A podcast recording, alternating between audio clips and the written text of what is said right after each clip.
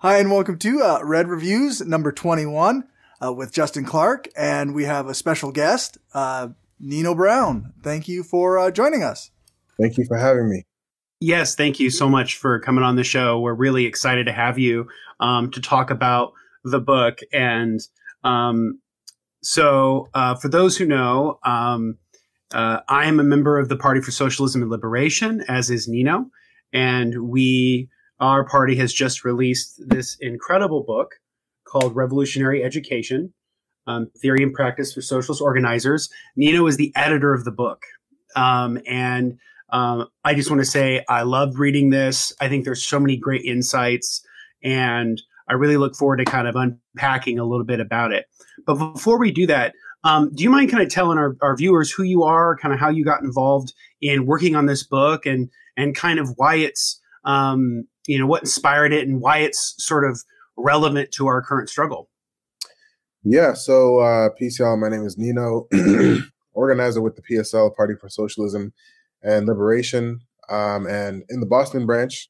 And uh yeah I'm, I'm a founding member of the boston branch and a lot of the theories that were embedded in this text were just really instrumental in you know building the revolutionary party uh, that that I'm a part of. So, you know, a, a lot of the text kind of reflects my own experience in building revolutionary theory, but also practice uh, at the intersection of building an organization, a party.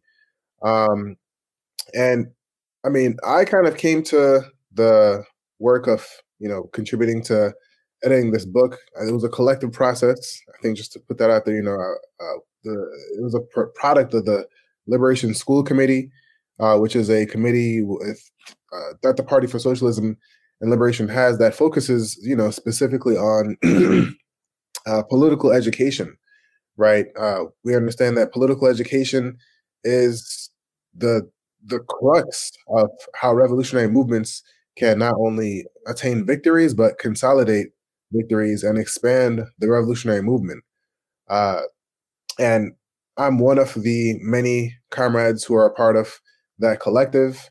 Uh, all of the different essays uh, and chapters that are in this text were essays that were published on liberationschool.org, uh, which is uh, the PSL's more more or less theoretical uh, website that deals more with you know deeper history, politics, strategy, and tactics.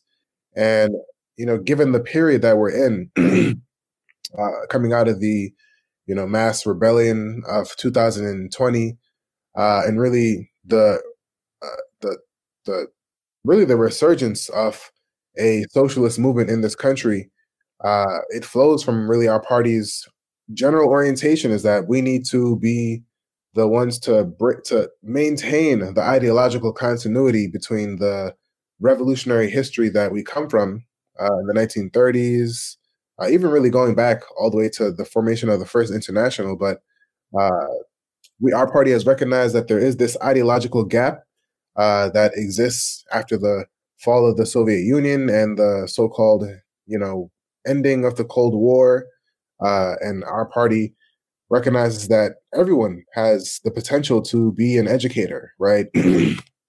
and a lot of what revolutionary struggle is about is education, right? Merging theory with practice, walking people through their own experiences, obviously not you know it's not a predetermined and dogmatic process but uh, education is really the, uh, the the lubricant in that process of radicalization.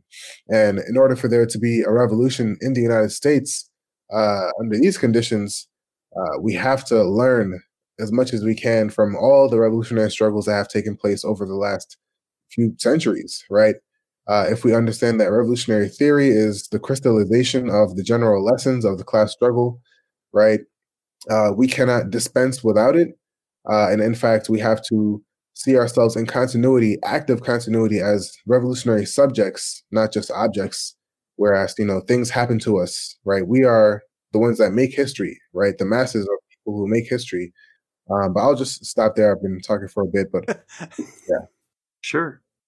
Yeah, that's great. And and I agree with you in terms of the idea of education being such a crucial component to you know building a revolutionary movement. Um, it's part of the reason why um, I joined the PSL last year, and and uh, and I'm now a full member of the Indianapolis branch, and really genuinely believe in building that sort of organization organizational structure that is you know predicated on that blending of theory and practice, and that's really what this book does a great job of is sort of balancing between thinking through um, some really interesting educational ideas and theories from you know scholars of the past mixed with people on the ground today implementing a lot of those sort of revolutionary pedagogical ideas um, into the mains into our mainstream struggle or into our struggle rather and so that's what's got me really excited about the book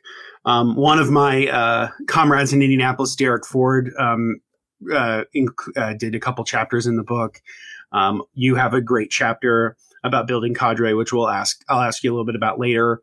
Um, and so, yeah, we'll just sort of uh, kind of start getting into it. But um, but Cory, did you have any other questions or comments before I kind of go on with my other question? No, I, I am good. I'm I'm interested in, in hearing about the book and uh, the differing perspectives that come uh, from out of it. Okay, Great. Cool. Well, I guess we'll start really with kind of the first um, sort of major educator sub figure who's covered in the book is a guy named Lev Lev Vygotsky. Um, you know, can you tell us a little bit about Lev and Vygotsky and kind of what is his like idea of like zone of proximal development and kind of how um, Marxism deeply influenced his ideas on education and how I think they're still applicable today? Yeah, definitely. Um, so one is uh, I'm an educator, uh, well, former educator. I just stopped teaching this past year, but for about six years, I taught public school. And Lev Vygotsky uh, was someone who I was introduced through uh, through my uh, master's program for, for education. And nowhere in that educational process did was it indicated that Lev was even a Marxist or a socialist or communist, what have you, or Bolshevik, right? Uh, I would say that Lev Vygotsky has gotten sort of the Dr. King treatment, uh, where he's you know posthumously been uh, just robbed of all of his radical and revolutionary uh, current. And you know, uh, so my first introduction to Lev Vygotsky was you know this de-radicalized guy who really just talked about the zone of proximal development, which I'll get into uh, a bit later. But uh, essentially, Lev was uh, born in Russia. He was Jewish, uh, lived during the time of the Russian Empire uh, and, and, under Tsarist Russia. And at the time, Jewish people were incredibly oppressed and faced, you know, horrible anti-Semitic pogroms and uh, just general oppression under the Tsarist regime. And you know, Lev Vygotsky uh, was a victim of Tsarism uh, and anti-Semitism. He was not able to attend university because of you know because of his religion.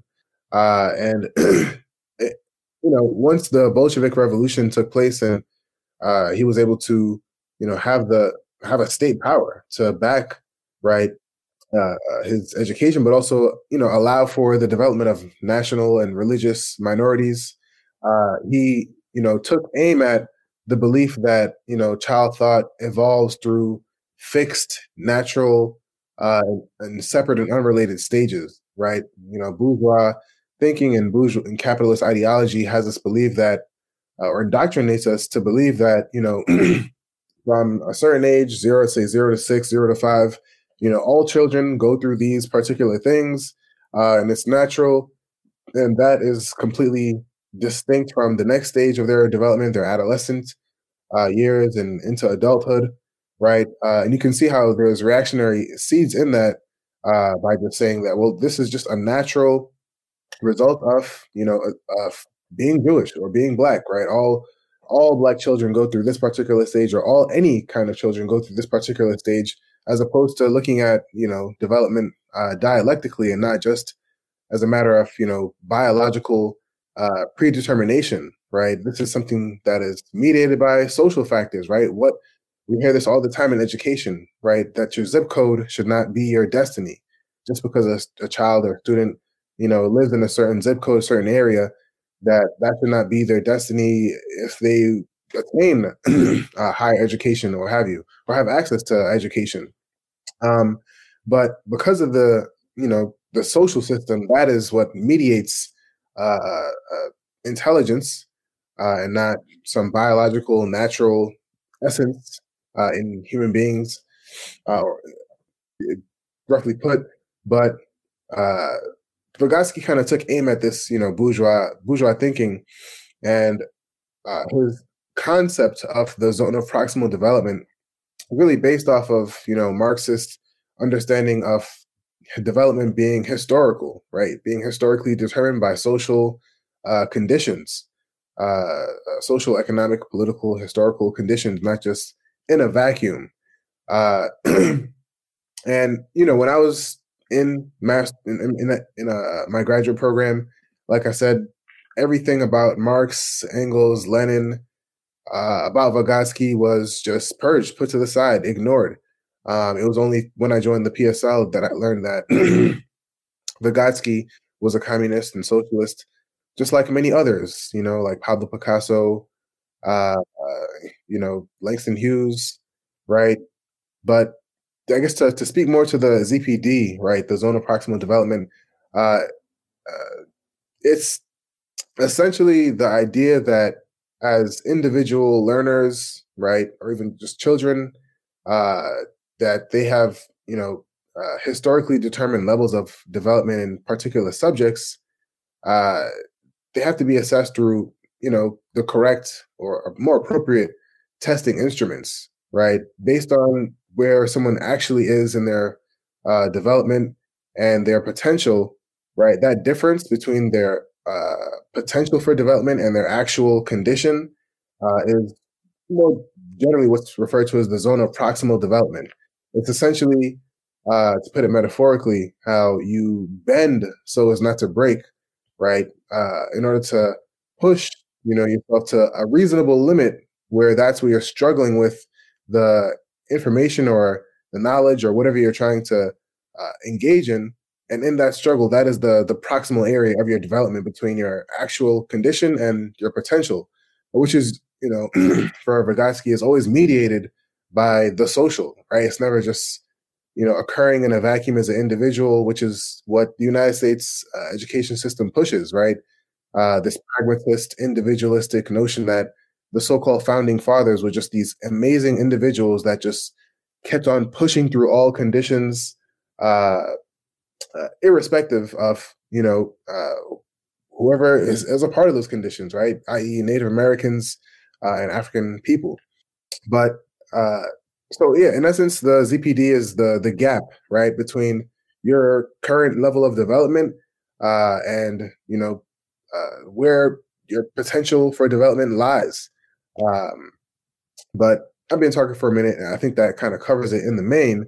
But obviously, the Marxism uh, uh, is, uh, you know, completely taken out of modern discussions of Vygotsky. And in publishing this book, uh, we would hope that educators would read the text and question their own education. Right? That's the, as James Baldwin would say, that's the true mark of an educated person is when you begin to when you begin to question your own education itself. Yeah, that's great. Because I had never heard of him before, because I, I was not an education major for very long in college. I was for a year. And then I just switched to history, poli sci. But so I was, it was somebody I never knew about. And so learning it brand new, it was kind of, oh, this is very exciting. Like this, this is a very interesting idea. And, you know, I think it always underscores the fact that education really is based upon historical and material conditions, that the ways in which we learn are sort of mediated by the forces of society and history that are working all around us. And, you know, I think that the idea of the zone of proximal development really allows for us to see um, essentially more potential in people than we would see otherwise in the sort of traditional capitalist mode of education, um, which I think is is very very exciting.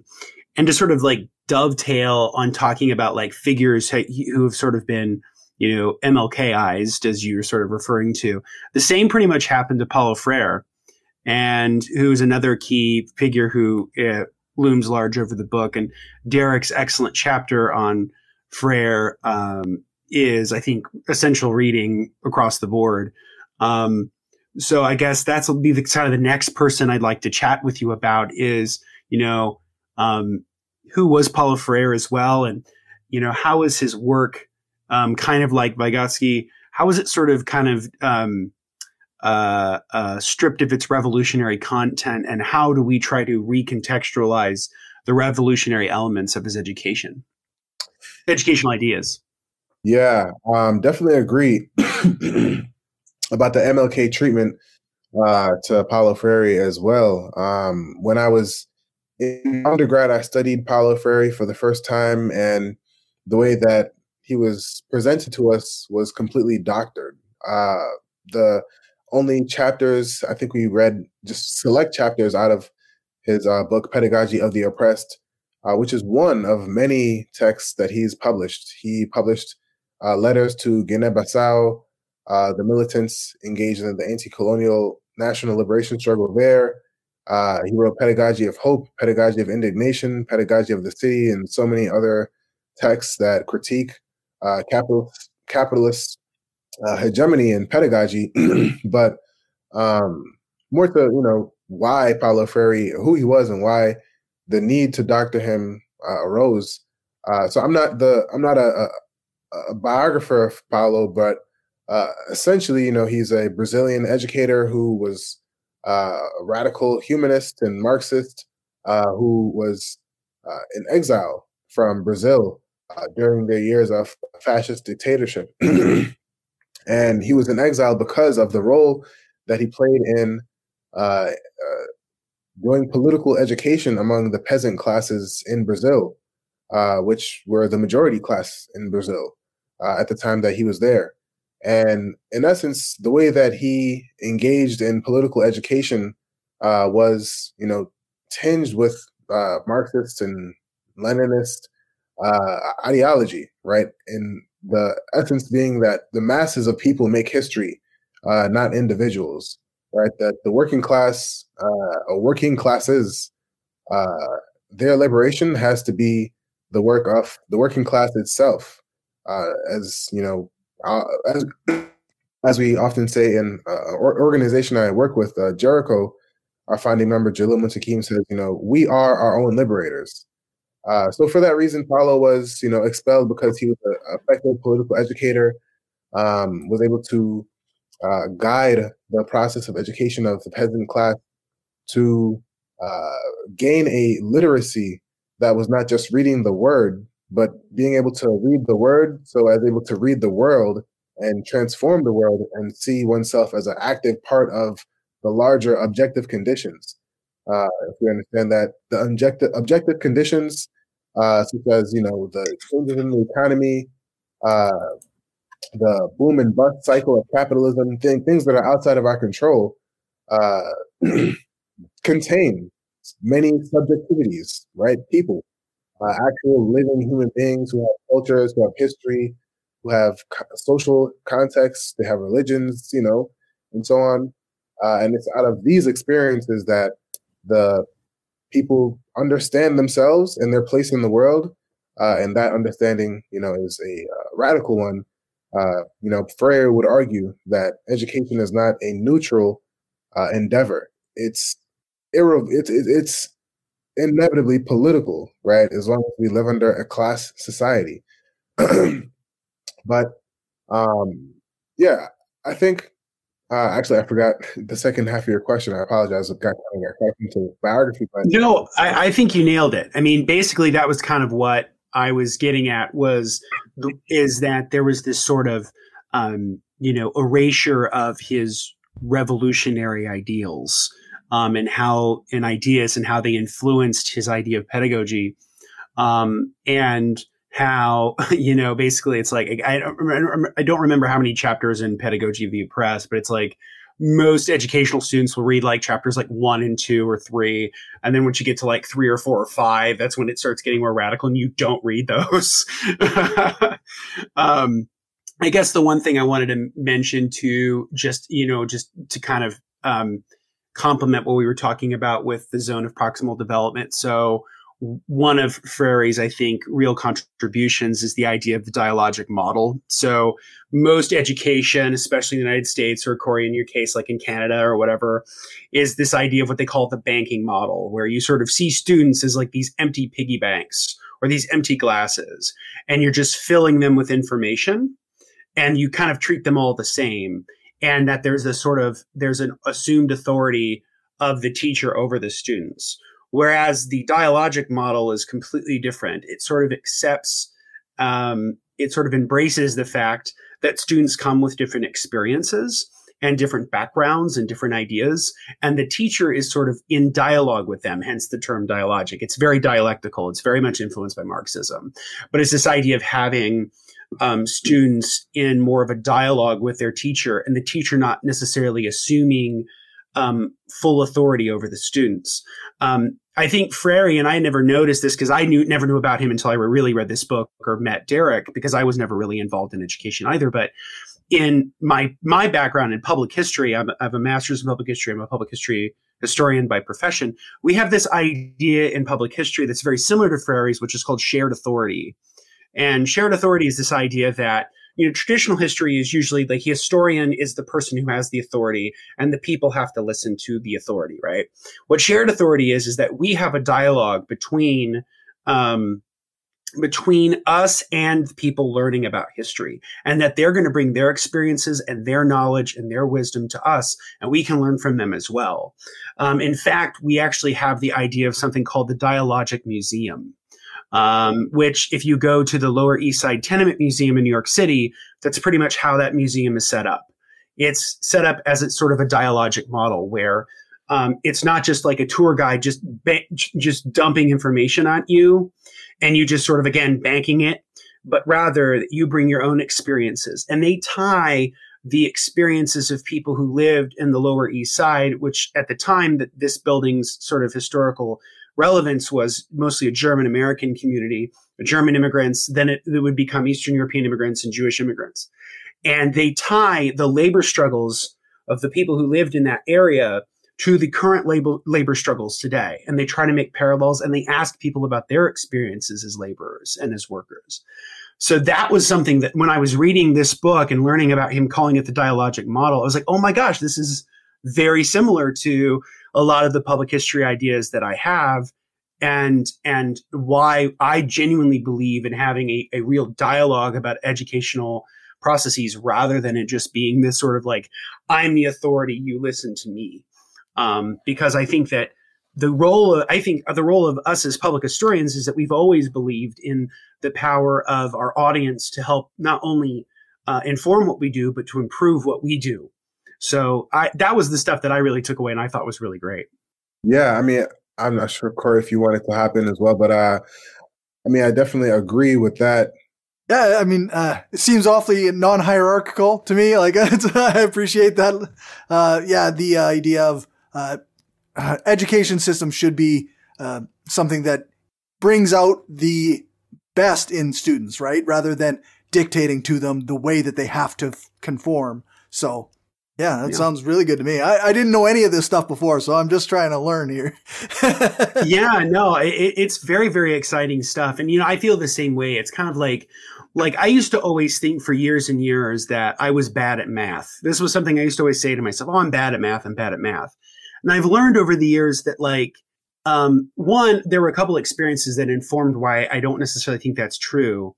Um, one is that, um, when I was in college, I took this uh, this uh, semester long math course that was discrete math. It was logic, graph theory, statistics, and probability. And it was the first, and the first half of the course was one grade, and the second half of the course was another grade. And it, and the logic and graph theory section of that course, I got an A in, and it was the first A I'd ever gotten in math since the third grade. And I went, wow, like okay, so what what made it different?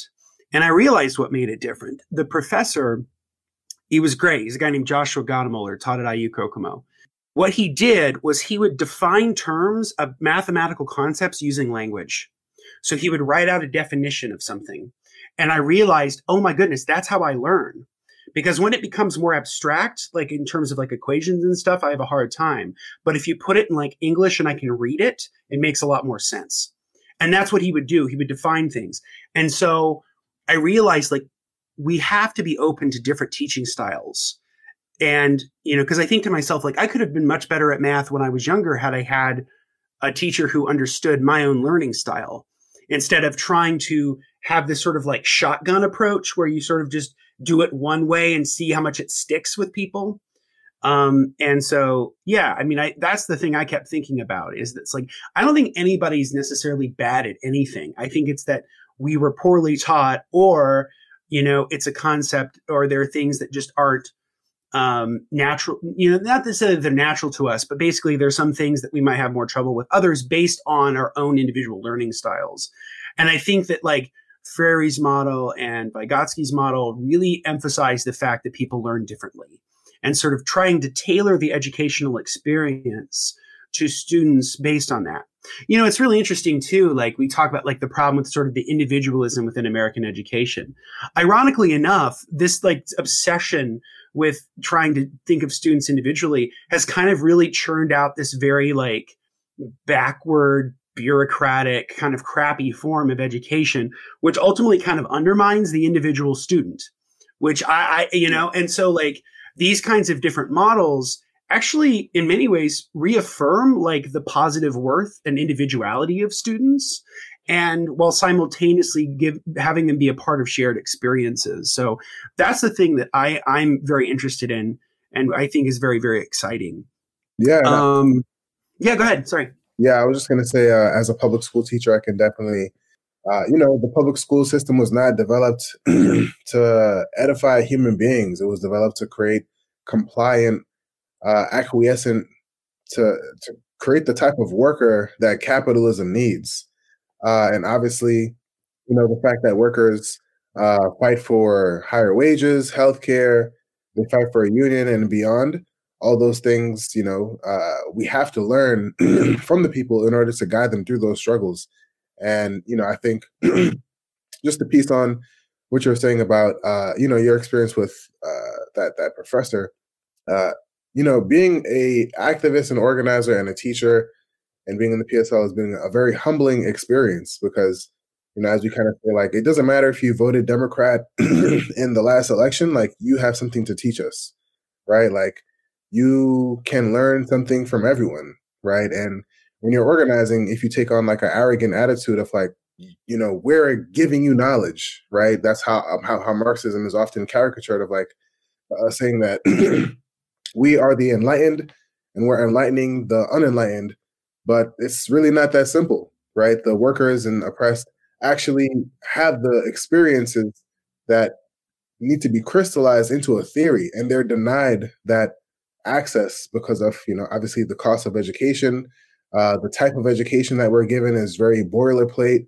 Uh, and I think, you know, almost dialectically, we see that neoliberal turn in education uh, where everything is allegedly in, in name about the individual, but it undermines the individual. Just as how, you know, capitalism says that communism means you have no property, whereas under capitalism, you have no property. yeah, that's totally right. And and I think it I think that's the the the the sort of maddening aspect of the fact that in the United States, it's like we spend so much money on education to a certain extent, obviously, there are numerous schools that are way underfunded, but we spend a lot of money on education. And it seems like there are countries that have less resources who do um, much, much better in terms of educating their, their people. You know, I think of, you know, I especially think of countries like, um, like Cuba, for example, or, um, or another country that's sort of mentioned in this book, um, which is Guinea-Bissau, and thinking about the other sort of major figure who who's a part of this book, um, who takes these theoretical concepts and really puts them into practice as a revolutionary leader, and that's Amilcar Cabral. Um, I the first time I ever heard Amilcar Cabral's name was on an episode of the Michael Brooks Show years ago. I remember him mentioning it, and I went, "Huh, that guy's interesting. I'll look into that." And then I sort of forgot for a while. And then I came back and I realized, oh, there's going to be a whole chapter in this book on this. And it was so enlightening. So um, could you tell us a little bit about Cabral and his um, and why his educational approach was so transformative for his people? Yeah, definitely. So Amilcar Cabral was uh, a, one of the sharpest uh, African liberation leaders in the in the 20th century. Um, like you, I discovered Cabral a lot later in life. Uh, you know, just searching for uh, African, you know, socialist and leftist movements, and Amilcar Cabral, as well as Thomas Sankara, uh, Samora Machel, uh, people who we don't really hear about uh, a lot on the mainstream left, or yeah. even at all. Um, and Cabral, i mean Nkrumah as well.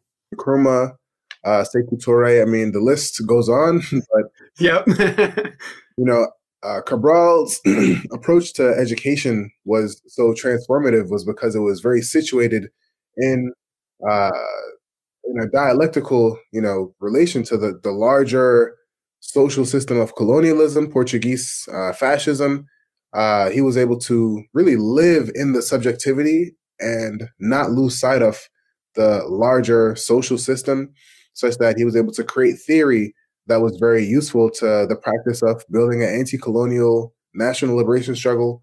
Uh, you know, quantitatively accumulating forces uh, through expanding bases, uh, but also from that understanding of uh, uh, that you know dialectical understanding of the relationship of the colony to the imperial core, he was able to build solidarity based on the long-term interests of the Portuguese working classes right? Uh, some other currents within Portuguese, I mean, uh, uh Guinea-Bissau and you know Cape Verdean society were more racialist and, and nationalist. Uh, as we see today, you know the the governing parties are you know more so just focused on like r- racialist and nationalist politics uh, that you know are, are dead in politics. Whereas Cabral, uh, you know, he was actually kind of pilloried uh, posthumously uh, because he had the the insight to recognize the historical interest between the Portuguese working classes in the imperial core and the uh, colonies. He saw that as uh, Portugal's fascism intensified, right, that did not benefit the working classes of Portugal, and it definitely didn't benefit anyone in uh, Guinea-Bissau. So when they captured, I think they captured some twenty thousand Portuguese soldiers, and instead of executing them, you know, uh, his idea was, well, what lessons can we teach them? Like, what do we have to teach the Portuguese working class, right? Which again, you know, I think is uh, very humbling, right? It's like the colonies are actually teaching the workers in the metropole, uh, and because you know those twenty thousand or so uh, Portuguese soldiers who were not assassinated, they were essentially, you know, educated and sent and, and let free. And you know, uh, after uh, uh, the the liberation of Guinea-Bissau and Cape Verde, we see popular forces, popular rebellions in Portugal, right? Almost leading to a socialist revolution. Uh, and a lot of the bulk of that was because of the pedagogical work that Cabral did. And, you know, like I said, thinking dialectically, thinking contextually, thinking about the concrete subjectivities. Who are the people that we're working with? Who are the different tribes how do we get to know our people very so well that you know we can tailor our political education such that people become radicalized based off of their own realizations and their own experiences. Uh, Cabral, you know, opposed really dogmatism. Uh, you know, he kind of critiqued Che Guevara's guerrilla warfare and his, you know, three stages of, uh, you know, uh, essentially guerrilla warfare saying that you know we have to find our own particular conditions. Obviously, we're not going to ignore Portuguese colonialism and imperialism and capitalism, but our revolution is going to have to be made off of the, the the rich subjective experiences of everyone. You know, Cabral was often uh, championed for uh, really just being a good listener and learner, and I think that's a big lesson for us today uh, in the U.S. left because uh, you know we're, we're, we're raised yeah. We know everything, and it's it's really just a question of people not knowing. There's so much information. Just Google it. Uh, that's people need to be you know, go through their own educational experiences. You know, part of why I joined the PSL was just because, you know, when I first went to the PSL office in Harlem, I was like, oh, I'm probably going to see, you know, a picture of like Lenin and, and Mao or something, or or Marx. and it was pictures of American heroes like Frederick Douglass, Martin Luther King Jr., uh, Harriet Tubman, you know, because the revolution here has to be based off of the actual history here. You, you know, you can know everything you want about China, you can know everything you want about Cuba, but if you don't know the actual country that you're trying to make a revolution in, good luck. you know, it's impossible. yeah. Yeah, that's totally right. You know, one of my, you know, big influences as somebody who is born and raised in Indiana, is in the Midwest, is Eugene V. Debs and the influence of Debs is, is a huge part of my sort of awakening as a socialist. And, um, you know, he was very good, I think, at being able to understand the conditions of the workers in places like Chicago, in places like Kansas. Um, he was very good at being able to figure out their general general concerns. The other thing too is that like like any great revolutionary leader, Debs becomes more radical over time and and so by the end of his life he's he's, he's basically says i'm a bolshevik and he supports the revolution in, in the soviet union and, and in russia rather um, and so you know it, it's it's pretty cool considering that you know the only thing the only office that he ever held was a two year term in the Indiana House of Representatives as a Democrat. And so he went from that to being who he would become. And I think that that that's a story that's really important too, you know? And so I think you're right about thinking about the the history of American socialism and sort of all of its different forms and how that should inform who we are. Um, and I think that that's great. Um, yeah, so I would love to talk a little bit about your chapter in the book, um, which is all about um, you know that building organization and creating cadre. And cadre is a word that's kind of thrown out a lot, and I think a lot of folks who may not be involved in you know um, Marxist organizations or Leninist organizations might not know what the word sort of cadre means. Um, so maybe you could enlighten us a little bit about sort of what does it mean to be cadre? How do we build an organization and how do we actually make cadre that are effective? um, so yeah, cadres, as Che would put it, say put it, they are the backbone of the revolution, right? The cadres are, well, I'll give you an example of uh, maybe capitalist cadres, right? You know, we have the capitalist cadres, uh, uh the lobbies, uh, the the the folks who come out of Harvard University, MIT, the creme de la creme, right? The cadres who make the New York Times be the bourgeois uh, imperialist rag that it is, right? so we understand that the ruling class creates their own cadres through their educational institutions, political institutions, and they are really the backbones of counter-revolution, right? The, the backbones of keeping white supremacy, sexism, capitalism intact right? The professional revolution, professional counter revolutionaries, right? Uh, so we want to do the opposite. we want to create cadres, people who are not weekend warriors or, you know, fly by the night activists or, you know, uh, I would even say like helicopter activists, you know, really with like the Ferguson, post Ferguson movement of, you know, someone just drops in and then they're the face of the movement somehow and the revolution is betrayed, right?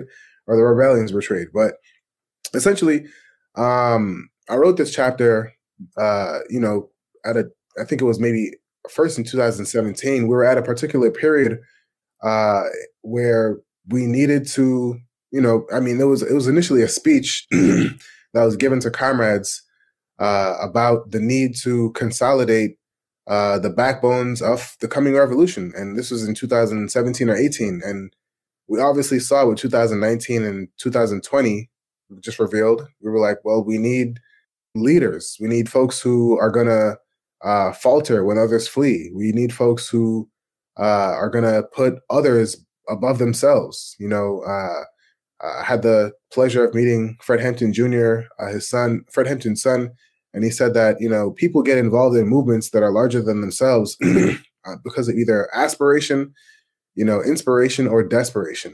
People either aspire to be something more sublime or you know i want to be like dr king. I want to be like you know someone who i look up to. Or they're inspired you know by something uh, outside of them and perhaps also in, inside of them as well. But then also there's desperation right? When the conditions become so desperate that the workers are forced, people, the oppressed are forced to come together, right? It's either if we as leaders do not organize the people, the conditions will organize the people, as you can see when there's a strike or a spontaneous outburst, right? So Ferguson or George Floyd rebellion, it's it's spontaneous to us, but it's built off of the compounding issues that were never resolved throughout history. Radical Reconstruction and Civil War, that they never really resolved. They just put a band-aid over it and let it fester, and then they put a bigger band-aid. And then in 2020, you know, we have a conflagration that leads to tens of millions of people, you know, in, in open rebellion. But in essence, the cadres are uh, the the the professional revolutionary is not professional in the sense that they are, you know, uh, like bourgeois uh, uh, pencil necks or something, right? But they are uh, serious that this is not a hobby. This is, you know, it's either socialism or barbarism. Uh, and you know, personally, I'll just say, you know, I am if I live to be eighty, you know, or seventy, I'm definitely not trying to be saying, you know, Black Lives Matter. You know, it should be a, it should that should be in a museum. Like we should have already won. Like we, it's it's you know, we should. the point is made, but um, the the chapter pulls a lot from Lenin's left wing communism, which uh, is a must read for every serious revolutionary in this country. Uh, Lenin wrote wrote left wing communism uh, to really summarize the lessons of the Russian Revolution, but also to reply to people who were uh, praising him, right, praising him and the Bolsheviks without understanding how did we actually win, right? Because you know there are folks who it's when people are in the streets and there's a massive rebellion, it's easy to be, oh yeah, I'm a revolutionary. I'm in the streets of the people. But the most difficult time to be a revolutionary is when that is not popular, when it's not chic, when it's not vogue, when it's not, you know, on the headlines, right? Because the work that we do then uh, prepares us directly for when there's a political or social economic crisis because we know it's coming, right? Uh, no one could predict COVID 19, uh, but we know it's coming right? We know that there's uh, a very horrible healthcare system, right? We know that the United States uh, disinvested from all the pandemic preparing pre- uh, pandemic preparation that they, you know, that they needed to, I mean, prepare for a pandemic, and we saw what happened. Uh, we know that the police kill a thousand people every year, and those people have families, they have loved ones, they have, you know, neighbors. Like, if this is happening every year, we know that it has to reach a tipping point, right? Quantity has to lead to lead to quality, and if we don't prepare, uh, then we become obstacles to ourselves. I say, you know, because uh, if you look at the Egyptian Revolution, uh, they didn't have any cadres. They didn't really have like a, a, a like a, a modicum program of an alternative, right? And not just the not just the ideas in the program, but who's going to really be the tireless workers to make sure this happens, right? because it is tireless work. Uh, I mean, it is is uh, uh, it, it's joyous. Um, I will say that, right? But you know, being a cadre is not like uh, getting a title, right? It's earned through struggle. Um, and uh, I mean, I'll just end with, uh, you know, I wanted to go back to the left wing communism piece because I think it's just so critical uh, to understanding, you know, uh, leftism today uh, you know, Lenin defines ultra leftism really essentially as being uh, so far ahead of the masses that you lose them. And he, you know, presents the formula that ultra leftism is uh, left in form, but right in essence. You know, so sometimes it's so left. I mean, this, I guess is maybe the whole, horseshoe theory. You know, he says, well, it's so left that it's, you know, it's far beyond where the people actually are. And if people are not prepared, if, if you're not meeting people where they're at, and you're just trying to say, well, we need to, you know, struggle and, and take over the, you know, take over the system, what have you, without the necessary preparations, without people going through their own experiences, without all the methods of, you know, uh, civil discourse being exhausted, and people really learning, right? That's a whole educational process, which is why we always ask people in the PSL, how did you become a socialist? Nobody wakes up a socialist Nobody wakes up saying, I am going to take on the American empire. That doesn't just happen, right? Uh, I mean, I, I, at least I don't think it happens, you know, but uh, uh, Lenin says in left wing communism that uh, the Bolsheviks were only able to achieve that victory because of the the decade plus of painful experiences, right? The 1905 revolution when they uh, won a Duma, a, a, legislature, and they were against the Duma, but then they realized that well, we have to enter into the Duma so that we can learn how to uh, be revolutionaries. From if we can learn how to be revolutionaries in the the lion's den in the devil's pit, then we can be revolutionaries on the outside, right? And we saw what happened with World War One. Uh, all the socialists, European socialists, said if if the if our ruling classes go to war, we're going to be against them. And when World War One occurred, uh, all the well, the majority of the European socialists they sided with their own ruling class and supported the slaughter of you know uh, not only uh, black and brown people in the colonies, but their own working classes in France, in Germany, in, in England, what have you. Uh, and only the Bolsheviks were able to stick to their principles. Uh, and they faced jail. They faced hard labor in prison. Uh, and that's you know, but those were rich experiences. Lenin saying we could not have we could not have won in 1917 if we did not go through that, and if we took an ultra left position of just saying, well, we don't need to to engage with the Duma. Well, the masses are engaging with the Duma. How are you going to make a revolution of the masses if you're just talking to the the choir, essentially? Uh, but anyways, I say all that to say uh, the lesson was for our comrades that uh, you know, we cannot engage in ultra leftism uh, because it really just aids the right wing, right? It really just it, it, creates it doesn't create the conditions for real learning because we need to meet people where they're at and not use that as an excuse to leave them where they're at, which oftentimes it is. You know, people say we meet them where they're at, and you know, oftentimes it's used to water down the politics. And one thing we you know push is that people can understand like all of this theory and history belongs to the working class, right? There are some folks who summarize it and crystallize it, but it's the actual living struggles of people over hundreds of years fighting oppression, c- colonialism, slavery, capitalism, and this is their knowledge. This is their theory, uh, and we're not gonna we're not gonna win them over if we have an arrogant ultra left attitude of well, you know, well, you know, it's all just a re- you, you need a revolution, as Huey Huey P. Newton of the Black Panther Party would put it we need to get people from A to Z. And if we're just saying Z, Z, Z, Z, Z, Z, Z, Z, Z, and not thinking about, well, this person's at B, they're not even at Z. How do we actually get them there through a process with them?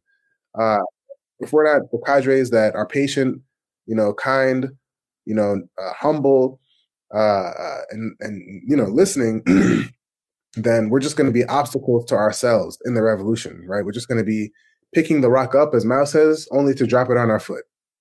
Yeah, that's absolutely right. Um, and for those listening, um, we will be covering uh, left wing communism in a future episode. Um, that one we will definitely do. I have it scheduled for next year, um, but we're going to do that one.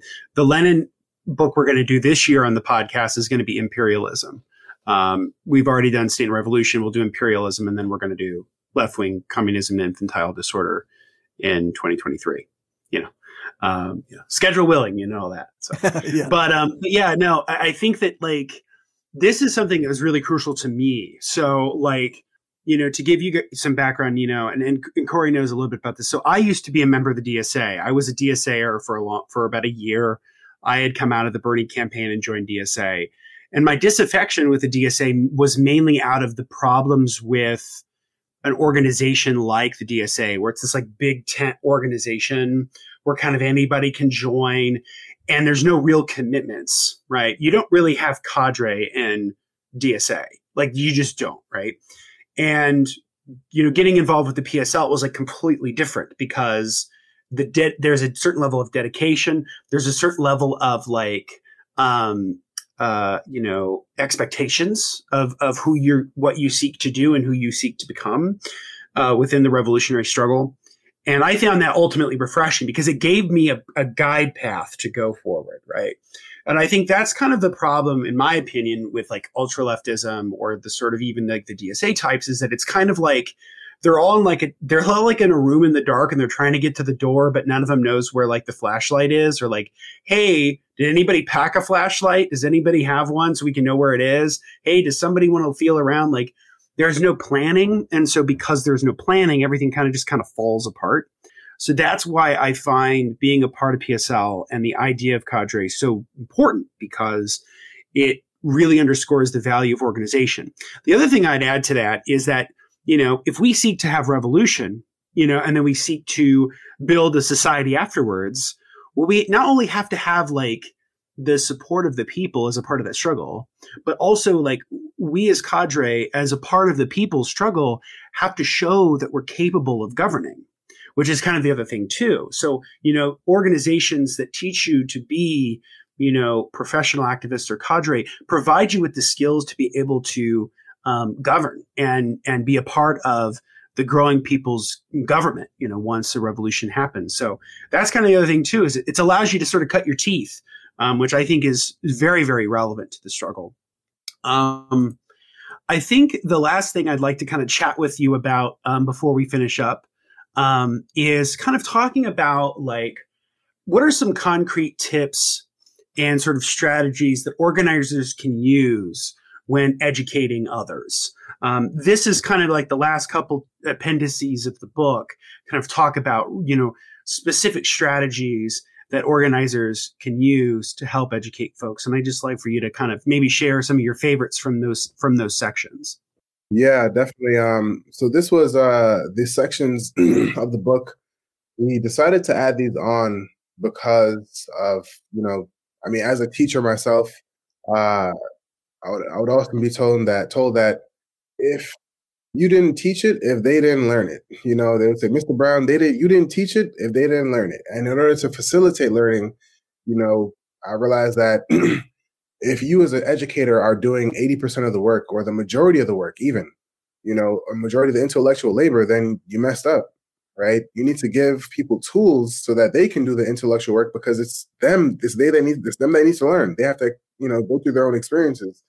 so the appendices uh, you know, outline some tactics. You know, lecturing and presenting, I think, in my opinion, is my favorite because I think it's uh, how uh, a lot of young people, I think a lot of people today engage, you know, in the YouTube sphere of just listening to podcasts, whether it's Joe Rogan or uh, what's his name, uh, Slavoj Žižek or uh, you know Kwame Ture, who's you know sometimes going viral in like left internet Spears or what have you. Uh, and I think it's often attacked, you know, it's just like, oh, lecturing is banking model, whereas it's, it's not necessarily true. I think that's one of the biggest things I think to debunk, right? You can critically engage with someone through a lecture, right? First by knowing your audience, uh, there are terms of phrases and, and rhetoric and questions you can ask uh, that can, you know, engage folks.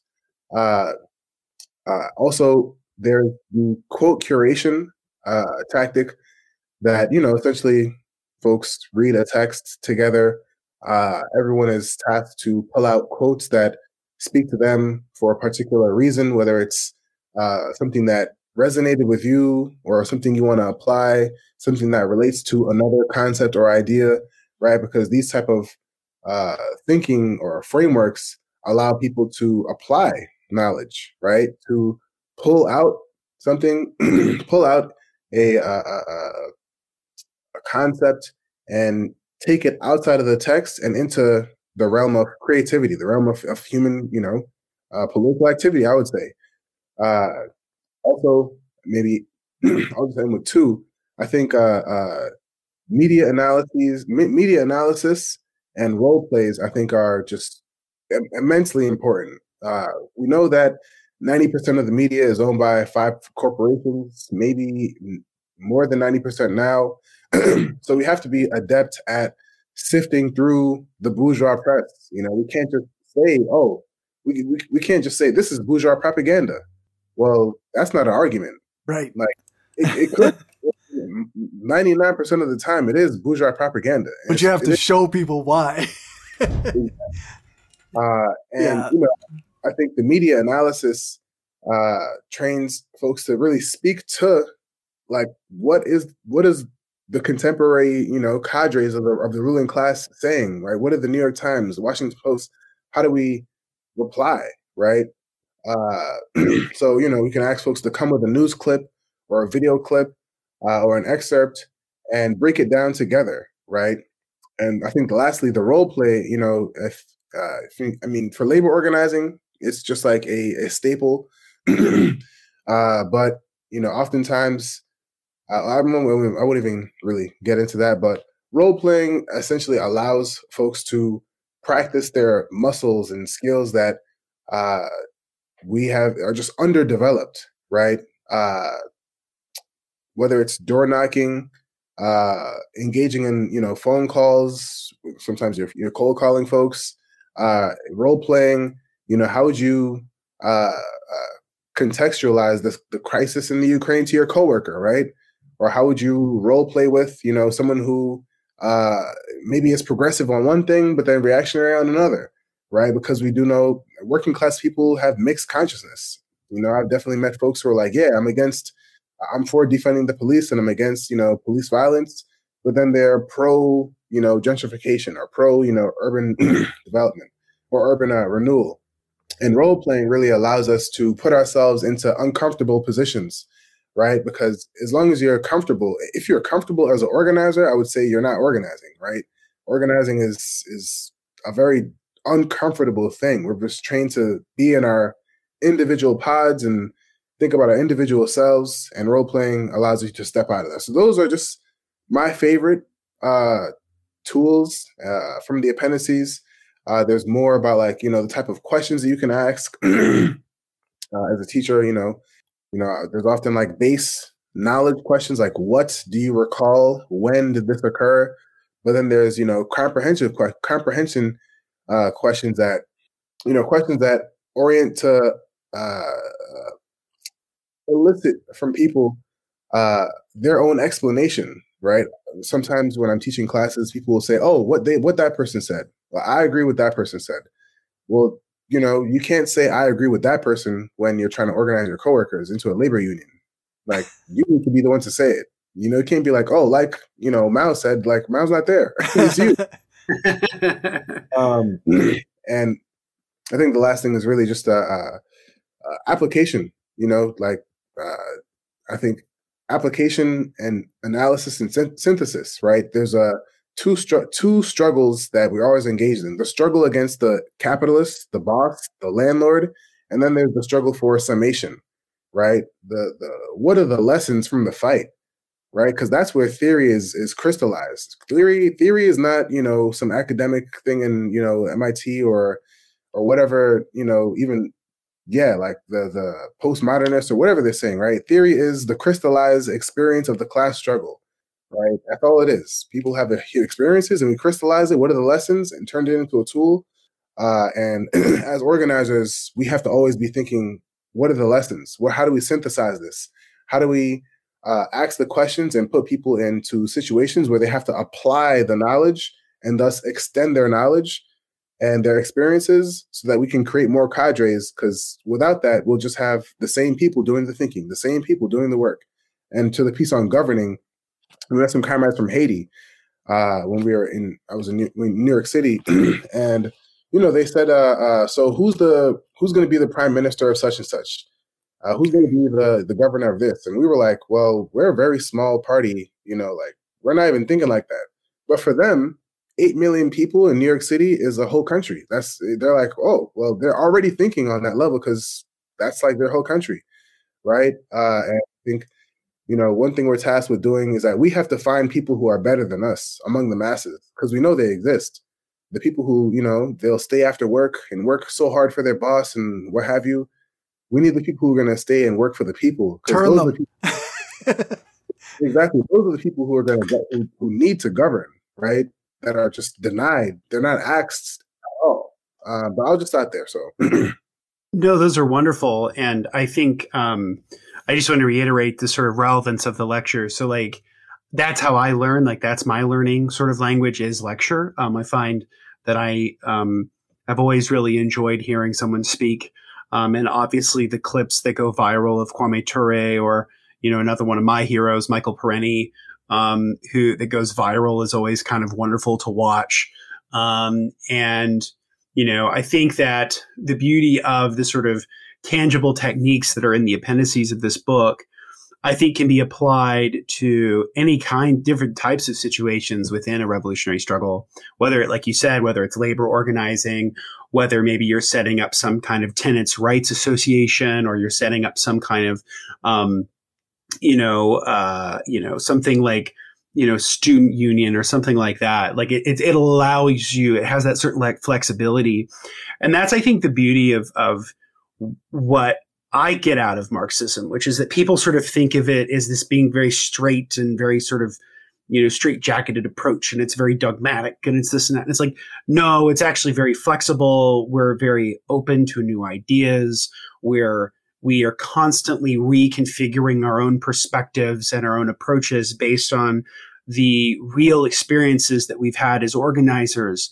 And, and so, that's kind of the beauty of it is that this book does a wonderful job, I think, of being able to make things accessible with without um, becoming like without abandoning a lot of the really interesting uh, uh, theoretical points or the very uh, you know I think integral elements of learning about pedagogy. So um, yeah, with that in mind, you know, I cannot thank you enough um, for spending some time with us tonight. This was absolutely wonderful. Um, I highly recommend people check out the book, Revolutionary Education Theory and Practice for Socialist Organizers, published by Liberation Media and the PSL. Um, and those are kind of my final comments. Cory, do you have any final comments before we finish up? I don't know. I just got a, I got pretty excited when you were talking about media analysis because that's kind of my thing that I enjoy the most. so it's it's uh, it, it seems like everybody can say, well, that's just propaganda. That's propaganda. That you hear it from the right all the time, and we have to be able to actually like say, well, here's what's wrong with it, and uh, it's I find that super important. But yeah, no, I, I really appreciate your time. I think I, I I'm going to enjoy editing this so that I can listen to it over again and, and maybe even absorb some more of it. So, right on. Yeah, absolutely. And, you know, you know, one, one book that we've done on this series of episodes of podcasts is, is Michael Parenti's book, Inventing Reality, which is his critique of the media. Um, and so for those interested in sort of getting a deep dive and sort of a Marxist analysis of the media, I highly recommend people go back and check out that episode that we have. Um, but yeah, again, you know, I can't thank you enough. And so, um, you know, where can people find your work and how can they get involved um, in organizing? Um, so, well, one is uh, I think if you're thinking about uh, any revolutionary radical change, definitely go to pslweb.org. Uh, if you're thinking about being a part of that radical change, you can go to pslweb.org backslash join. Um, I organize with the PSL in Boston, so you can go to uh, PS. I think it's Boss PSL on Instagram. Um, we just opened up a Liberation Center. Uh, you go if you go on the Boston Liberation Center on Instagram and Facebook. I think it's just just that. Uh, also, I organize with the Jericho movement, uh, movement to free political prisoners, which is founded by political prisoners. Uh, sometimes work with uh, some anarchists, some anarchist Black Cross, and you know, shout out to them doing a lot of prison solidarity work. Uh, if you go to Jericho, the Jericho movement, uh, you can find out more about the fight to free people who are in prison for fighting racism and sexism, right? Um, so yeah, that's where you can check out PSL and Jericho, and uh, uh, yeah, yeah, I think that that's it. And thank y'all for having me on. Um, first time I've done something like this with the book. Uh, so excited to see how it all works out. So thank you. Yeah, thank you so much. Yeah, and uh, I'm involved with the Indianapolis branch of the PSL. If you're interested and you're sort of in my area, ours is indialiberationcenter.org um, to kind of keep up with our updates as well. Um, and then, you know, I'll go ahead and do my thing. So, cause I know Cory always asks me to. Yep. So you can find my stuff. you can find my stuff at justinclark.org. Um, I'm currently working on an article about a uh, radical um, anarchist uh, leader named Voltairine de Cleyre.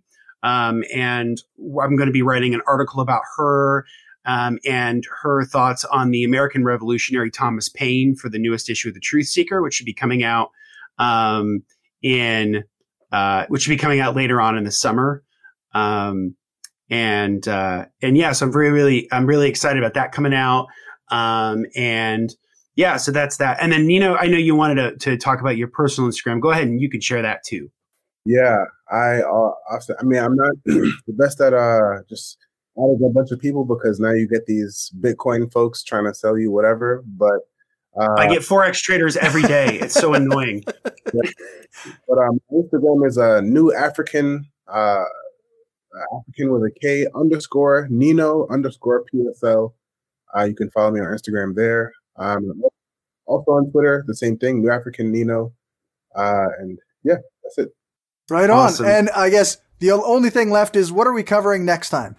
So next time, Cory, uh, next time we're going to be doing two books in sort of celebration of the one year anniversary of doing this podcast with you. The first episode we did was on um, Kim Stanley Robinson's excellent book, The Ministry for the Future, which is all about climate change.